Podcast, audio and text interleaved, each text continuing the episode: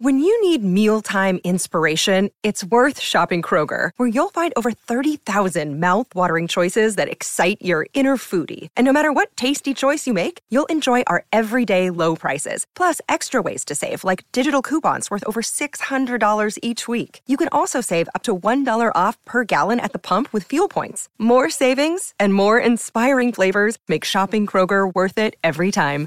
Kroger, fresh for everyone. Fuel restrictions apply.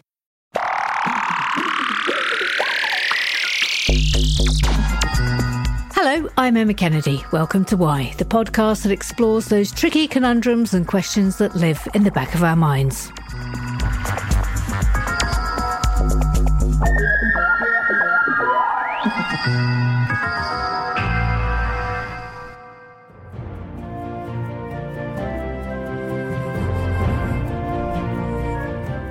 There are many things I recall thinking when first watching the Jurassic Park films, like why would they leave the oversight of an overly complicated automated security system to one disgruntled employee? Or why, when the resident dinosaur hunter man warns about the potentially catastrophic weakness of that security system, John Hammond shrugs his shoulders and asks everyone if they'd like some sea bass? Why aren't the giant hamster balls that roam the park covered in dinosaur shit? Why did anyone think cloning the dangerous meat eater snarly dinosaurs was the best choice for a family based theme park? And why would anyone think buying a dinosaur as a weapon was a good idea when we now know for a fact that a velociraptor can be defeated by some pretty basic gymnastics from a small girl? It's pretty obvious that all this was purely imagined for entertainment. In fact, it's widely acknowledged that the main thing we know about dinosaurs is that we don't know very much. The last major breakthrough in paleontology was over 100 years ago, when it was proven that many dinosaur species had feathers. But the data gathering, analysis, and scientific predictions continue. So let's separate fact from fiction and ask today on why can I outrun a T Rex? Fossils are not common. The vast majority of those species are known from one single skeleton, and even that is usually an incomplete skeleton. Dr. David Hone is a paleontologist and reader at Queen Mary University, London. Semi regularly see online people going like, "Where's the list of every dinosaur fossil that's been found?" And it's like museums don't have that list for their own collection. The idea that there's some global list of absolutely everything ever, it just doesn't exist.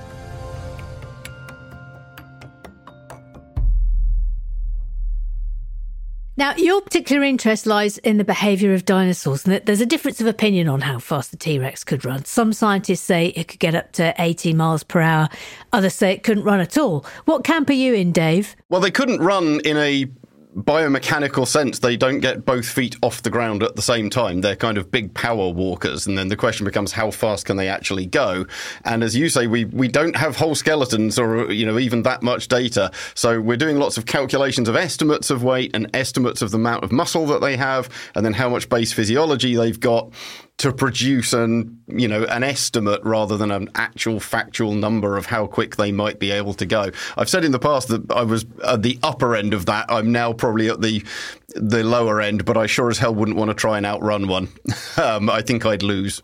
How do they work out the, the estimate? Is it is it based on fossils of footprints and how far away they are from each other? I mean, are do those things exist? Yeah, we've absolutely done calculations of speed based on footprints, but of course, the problem you've got there is you don't know if that's as fast as they could go. That's only as fast as they were going when they left those footprints.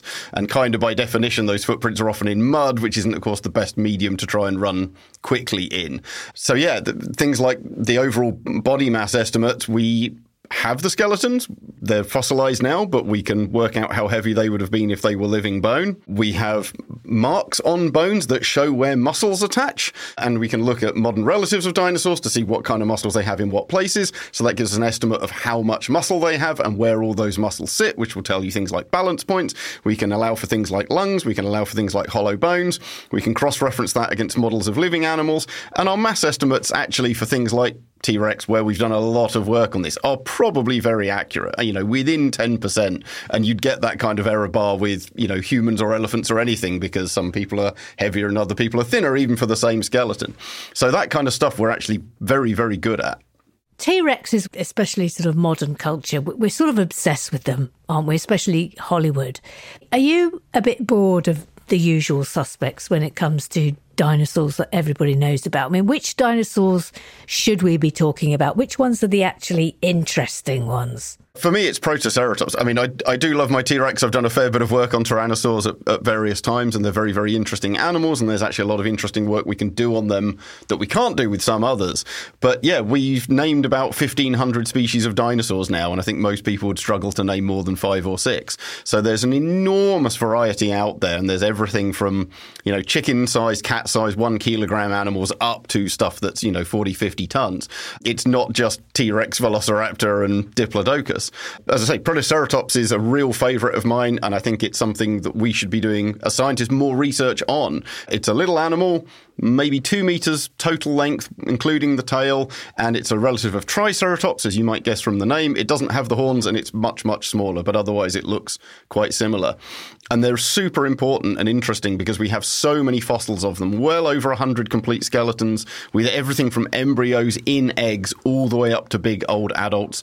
And we find them in groups and clusters that are age segregated. So we have babies together, small animals together, mid sized animals together, and adults together. So they were a pack animal. Well, maybe. And this is the problem of deriving behavioral data from the fossil record. Because, of course, even if these animals lived in groups their entire lives, most of the time they'll die one at a time. Um, and even if they mostly lived on their own and only came together for part of the year, if there's you know, millions of animals locking around for half a million years, which there were, there's still a chance we'll catch them when they happen to be in those groups. Or maybe they're doing something like lions, where the females fundamentally live in groups and males might live in that group but might be solitary. So some might live in groups and some might be solitary. And of course, picking up that kind of thing is then very, very hard. So, what fascinates you about Protoceratops? For me, it's it's because that data exists. You know, I, I, constantly get questions about Velociraptor, which lived in the same time and place. Velociraptor and Protoceratops. There's even a famous fossil of one of each together, locked in combat. Um, and of course, Velociraptor is an is an absolute A-lister thanks to Jurassic Park. Mm. And I get probably more questions about that from kids' events and interviews and things than, than anything except T Rex. And yet we've got three, maybe four decent skeletons of Velociraptor. I've been to museums that have 30 or 40 skeletons of Protoceratops on its own. And of course, with paleontology and dinosaurs in particular, fossils are not common. The vast majority of those species are known from one single skeleton, and even that is usually an incomplete skeleton. Half a dozen bones is quite a good find. So when you have a hundred animals basically preserved from snout to tail tip, with every single bone often very well preserved, you can start looking at things like how did they grow and how did they move and what were they doing in a level of detail that basically impossible for 99.9% of dinosaur species. That's why I've done so much work on it, because I can work on this in a way that I can't on almost any other species of dinosaur. Did it have fur or did it have feathers? Do you have any sense of, of the colour of it? How can scientists possibly tell that, all of those things, from fossils? Can you talk us through the science about discovering, identifying, and gathering data? Absolutely. We, we can do bits of this for certain things and then inevitably we're making inferences based on those bits. So in the case of Protoceratops, until relatively recently, we'd have said it would have been scaly. There are various animals preserving scales on them. Dinosaurs are an offshoot of reptiles. Reptiles are scaly. That all kind of makes sense. But then a specimen turned up in China in oh, early 2000s that's now held in Frankfurt in Germany, which is a little thing called Psittacosaurus, which is like an early version of Protoceratops. And it is mostly scaly, but it's got some very long, thin feather-like filaments. So they look like really big hairs or almost like a porcupine quill sitting along its back at the base of its tail. And we have several specimens of this now and some other relatives as well. And that suggests that actually on this branch of dinosaurs with these the horned dinosaurs as they're called with these frills and these often big horns on the head that they actually may have combined scales and these plumes now protoceratops doesn't preserve that we get bones but we don't usually get skin for it but in the same way that if i dug up a fossil rat i'd go well every living rat we know of is furry this animal was probably furry the ones where we do have good skeletons or good preservation of skin and soft tissue for close relatives of ceratopsians have these plumes, that implies that they were quite possibly present in Protoceratops too. So even if we don't directly have it, we can infer it. When we get into things like colour, that's even more restricted, but again, we can do it for a handful of specimens. And this comes down to these things called melanosomes. And melanosomes are basically these tiny, tiny, tiny, I mean, extraordinarily tiny subcellular little packages that contain color. We have them in our skin too. It gives you color to your skin, it gives you color to your hair and other things. But reptiles have them, mammals have them, birds have them. And it turns out that unusually, the shape and size of these is closely correlated to the kind of color that they contain. So the analogy I always give is if you go to B&Q and red paint is always in round tins and black paint is always in square tins and blue paint is always in a triangular tin, you don't actually need to open it and look at the paint inside to know what color is in there. We've got the shape and that shape does preserve in some fossils and therefore we can restore the color. But I suppose if you think about animals that are alive today, like some lizards have extraordinary colours on their skin, and certainly there are animals like zebras and tigers and leopards that, that have spots and stripes and, and whatever. Can you make those assumptions about dinosaurs? Well, in at least a couple of cases, we can directly see it. So yeah, that Psittacosaurus I mentioned just a minute ago actually has some spots on its body. The color patterns show up on that specimen, and some of the others, when we look at the, these melanosomes in the colors, we can see that they have red and white stripes. There's a thing called Sinosauropteryx, a little kind of feathered predator about meter long from China, and it had an orange and white striped tail. So we can absolutely start pulling some of that stuff together.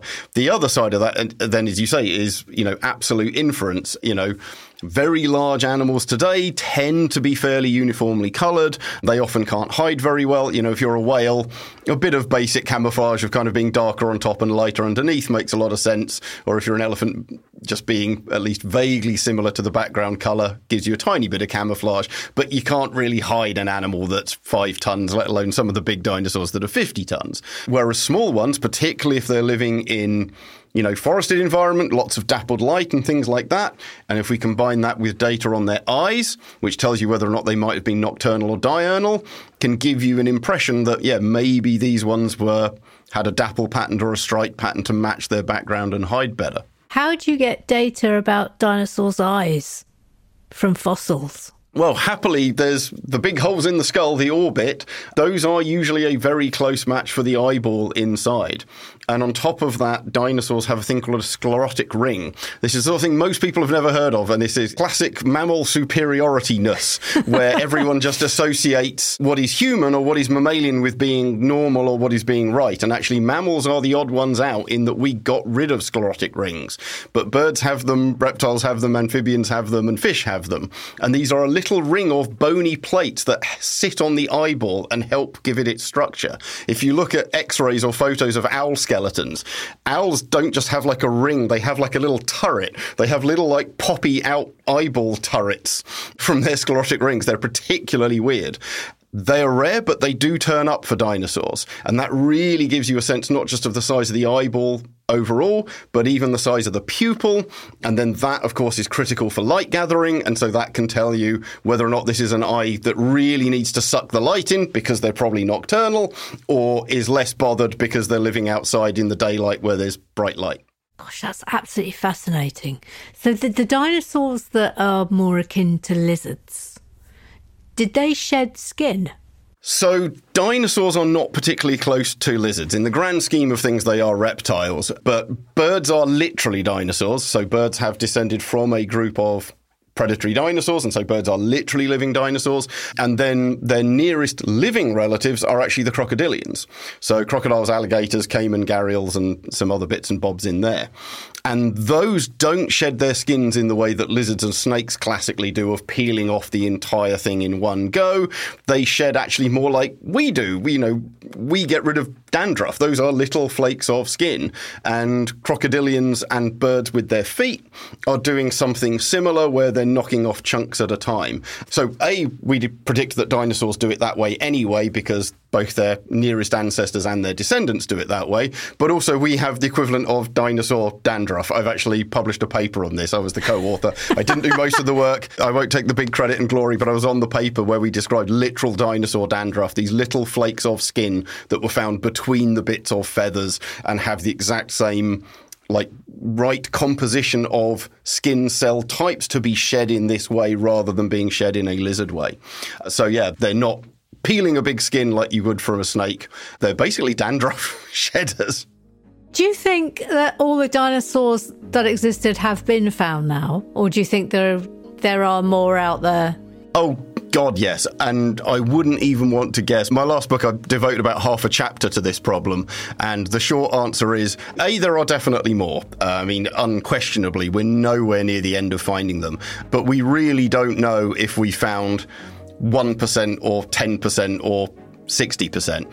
My guess is it's actually probably more like the 1%. So when we've got 1,500 species and I think we found 1%, there is an awful lot more to find. Paleontologists are naming something in the realm of 40 to 50 new species a year, and we've been keeping that up for about 10, 12 years now. So, you know, that's, you know, hundreds right there, and that shows absolutely no sign of slowing down. Which sort of makes it even more infuriating that people only know about like basically three dinosaurs. It's ridiculous, isn't it? Have, have there ever been any huge mistakes made when investigated dinosaurs? Oh, yeah, loads. I mean, it, it's impossible not to because you're always working from incomplete information. You know, we don't have complete skeletons. We don't have access to all the information that is out there. You know, I semi regularly see online people going like, "Where's the list of every dinosaur fossil that's been found?" And it's like museums don't have that list for their own collection. The idea that there's some global list of absolutely everything ever, it just doesn't exist.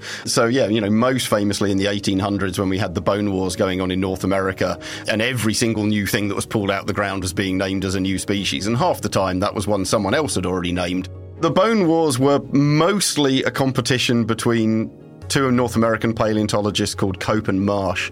And despite the fact that it's always associated with dinosaurs, their biggest competition was actually over fossil mammals. But basically, both of them were pumping huge amounts of money into digging up absolutely everything they could get their hands on because this is the early days of paleontology, the early days of exploration of the US and the Midwest, where stuff was just lying out on the ground, and whoever got to it first could get the biggest and best stuff into the museums and with the biggest and best fossils with the more money and the more prestige and fame that went with them. But in that rush to name absolutely everything, and then particularly when you've got rivals, if two of you dig something up at a similar time, you will both write your little scientific paper and try and name it and kind of ignore the other guy. And of course, again, this is the late 1800s. Nowadays, I publish a paper, it comes out online, and within seconds, anyone on the planet can download it. Back then, if you didn't have access to the right bit of paper that might have been published six months ago in a journal you hadn't heard of, you didn't know it existed. So lots of that kind of thing went on. I guess the thing that probably went wrong in the biggest sense was a thing called Dollo's Law, which really kind of screwed up our understanding of birds for a very, very long time. So Dollo had this idea in an evolutionary sense that once a feature had disappeared, it could never come back, which we now know is not true. That's not how genes work. You can lose something and still carry the genes for it, and maybe it can reappear later. But that was important because birds have a furcula, a wishbone, and dinosaurs didn't. And although even back in the early 1900s, and we're talking 1910, 1930 kind of time, there was a strong suggestion that birds might actually have descended from dinosaurs. And bear in mind, we had very few small dinosaurs at this point. We didn't have any feathered dinosaurs at this point. There was no furcula. And the assumption was, well, Dollo's law applies. If dinosaurs lost their furcula, it cannot have re-evolved in birds, therefore birds are not dinosaurs. And A, Dollo's law was wrong, and B, dinosaurs had a furcula, we just hadn't dug one up at this point. And that meant we probably should have worked out that birds were dinosaurs about 50 to 60 years earlier than we actually did, or at least got it properly confirmed. And I'd like to think that that would be a change.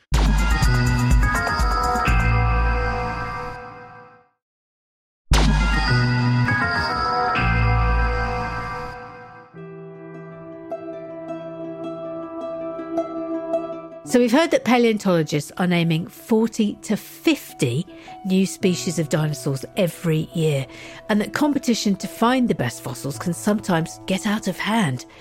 But I'm wondering if it's scientifically possible for a crazed billionaire to recreate dinosaurs from DNA. Is it ever going to be possible? I mean, for dinosaurs, no. That's the short answer. The slightly longer answer is no, because there's absolutely no possible hope of even getting fragments of genetic material from 65 plus million years ago, let alone anything resembling a chromosome. Like ever, there isn't technology that, that we haven't yet got that might be able to do it in the future. Because that's the thing, it, it's not a technology problem, it's a preservation problem. Right. Because what you're talking about is not even soft tissue. You're talking as in, you know, skin is actually quite tough in the grand scheme of things. It is designed to resist the outside and keep the inner bits of you safe from the outer world. But skin, you know, we can abrade it quite easily. When we die, it doesn't last very long, let alone bits of your cells. DNA is, in the grand scheme of things, as a molecule, is is actually quite stable, and we do get bits of it from ancient bones, but those are usually tens to hundreds of thousands of years old. I think the record is something like 1.2 million, and that was very, very, very unusual and unexpected, and also again very, very, very fragmentary. And we're now talking about a hundred times longer. But yeah, so even if you had this, this, outrageous situation where some dinosaur died in a cave, dried out perfectly, and then stayed dried out perfectly in those conditions for 65 plus million years, we also then have to find it and not destroy it whilst getting it out and seal it hermetically and make sure that we can extract the data that we can without polluting or anything else. And even then, you're still probably talking about getting tiny bits of fragments of DNA out of it. Whereas, of course, what you need is the genome. You know, it's, it's, it's like getting five words from a book. It's amazing that you got those five words, but you're not getting the Bible from it.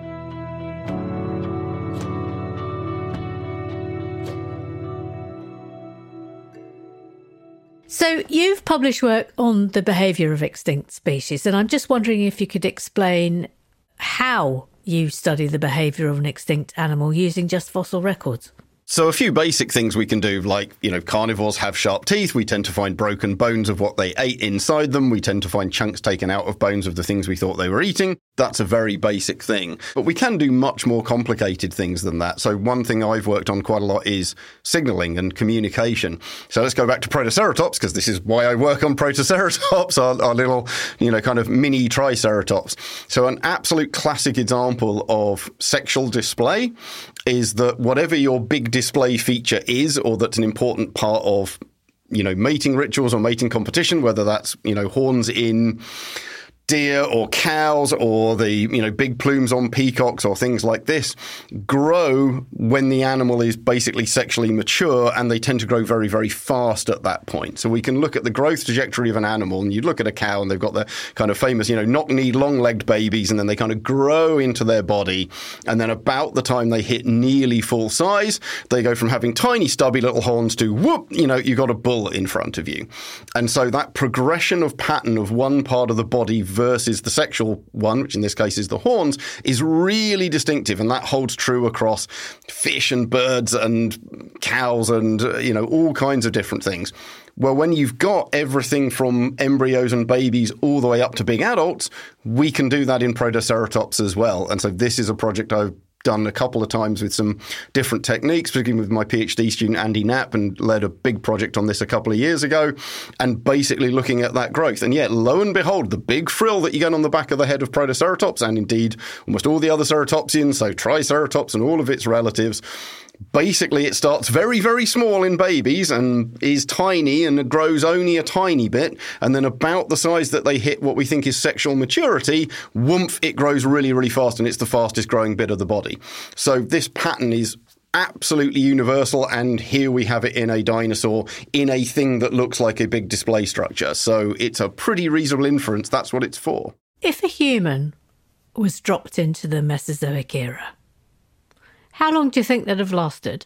Well, probably quite a long time because, you know, there is this general phenomenon of animals that haven't encountered something novel.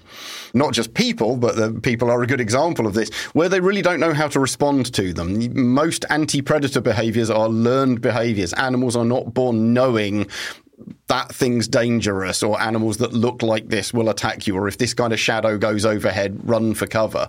There's even been some footage of some of this from you know Indonesia in particular. We've got these incredible mountains and incredible valleys that are almost impossible to traverse, and there are places that people have you know no human has basically ever visited or only extremely rarely. And you go there, and the animals walk up to you because they don't know what you are and they don't know if you're a threat or not. And the quickest way to learn is to go and investigate. And I think that would probably be true of most dinosaurs. I think if you know you got dropped in front of a T Rex, its response would not be to try and bite you in half it would be very interested in sniffing you and working out what you are and possibly taking a nibble to find out.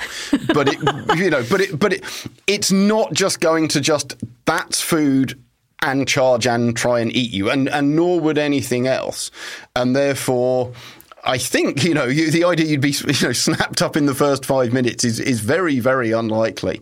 And of course, humans have a real advantage over you know almost any other living species in the ability to project. Things don't like being hit in the face, and the, and the fact that we can throw rocks and sticks and things really quite accurately and hit things that are a distance away is incredibly off-putting to almost any animal because of course you know eyes and nose and sensitive things like this. So I I wouldn't want to try, but I would like to to think that, you know, a good bag of rocks and a decent aim would actually fend off most things most of the time.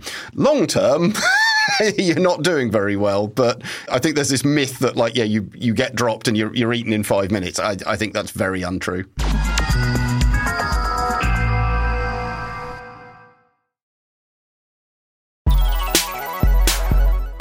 I'm Ros Taylor with news of Oh God, What Now, the politics podcast that's never going to leave its voter ID at home.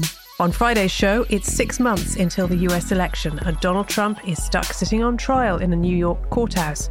Is he bulletproof, or can Joe Biden turn around the polls? In the second half, it's local elections week, but we've steadily taken power away from local authorities. What if we gave it back? And in the extra bit for supporters, is there a right level of ruthlessness in politics? That's Oh God, What Now? with me, Ros Taylor, Rafael Behr, Hannah Fearn, guest Nikki McCann Ramirez, out now, wherever you get your podcasts.